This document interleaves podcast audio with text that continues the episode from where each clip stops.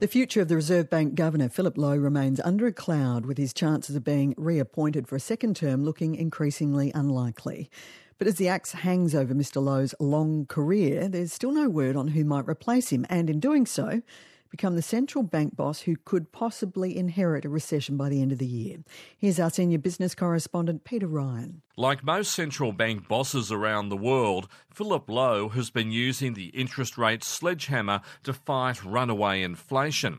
But by inflicting pain on Australian households and infamously during the pandemic signalling rates would stay near zero until twenty twenty-four, he's offside with borrowers and, importantly, the federal government.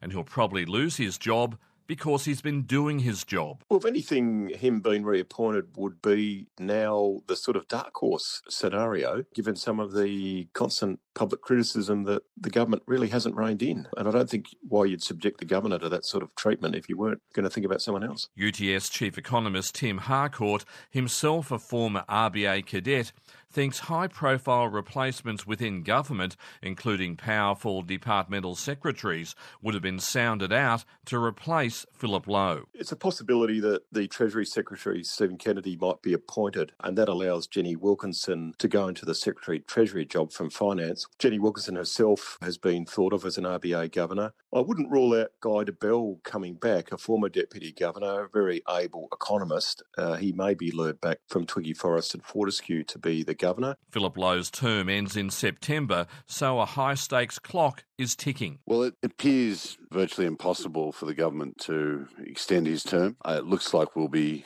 getting some sort of replacement. But Warren Hogan, economic advisor to Judo Bank, says finding the right successor isn't clear-cut, especially with a recession on the horizon, maybe by the end of the year. The problem is, is that this is probably the most difficult time for monetary policy makers, and that raises the issue of who would want the job and uh, are they up to it? Given the high-profile nature of this, we haven't really had any leaks. We really haven't heard any names. What, what's that telling us about the process going on behind the scenes? The fact that there's been nothing seemingly firmed up in terms of leaks or anything tells me that it's it's it's proving hard to find the right candidate. There's a real issue with adverse selection here, I reckon, and that is the kind of person who would want the job at this stage of the game might not be the right person, uh, and the kind of person who is right for the job realises how problematic it is to come in right onto the fire of monetary policy and all the associated potential criticisms you're going to get from the community if you do have to continue raising rates. So if the right person can't be found locally or from overseas,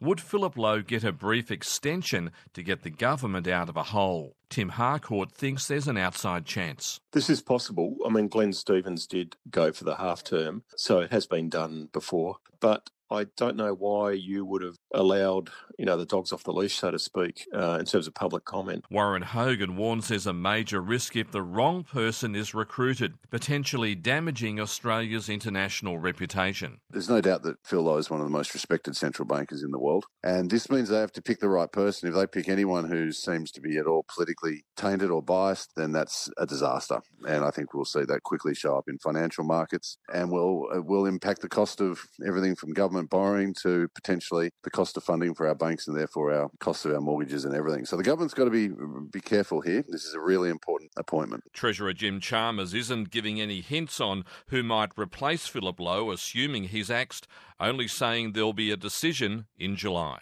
Peter Ryan.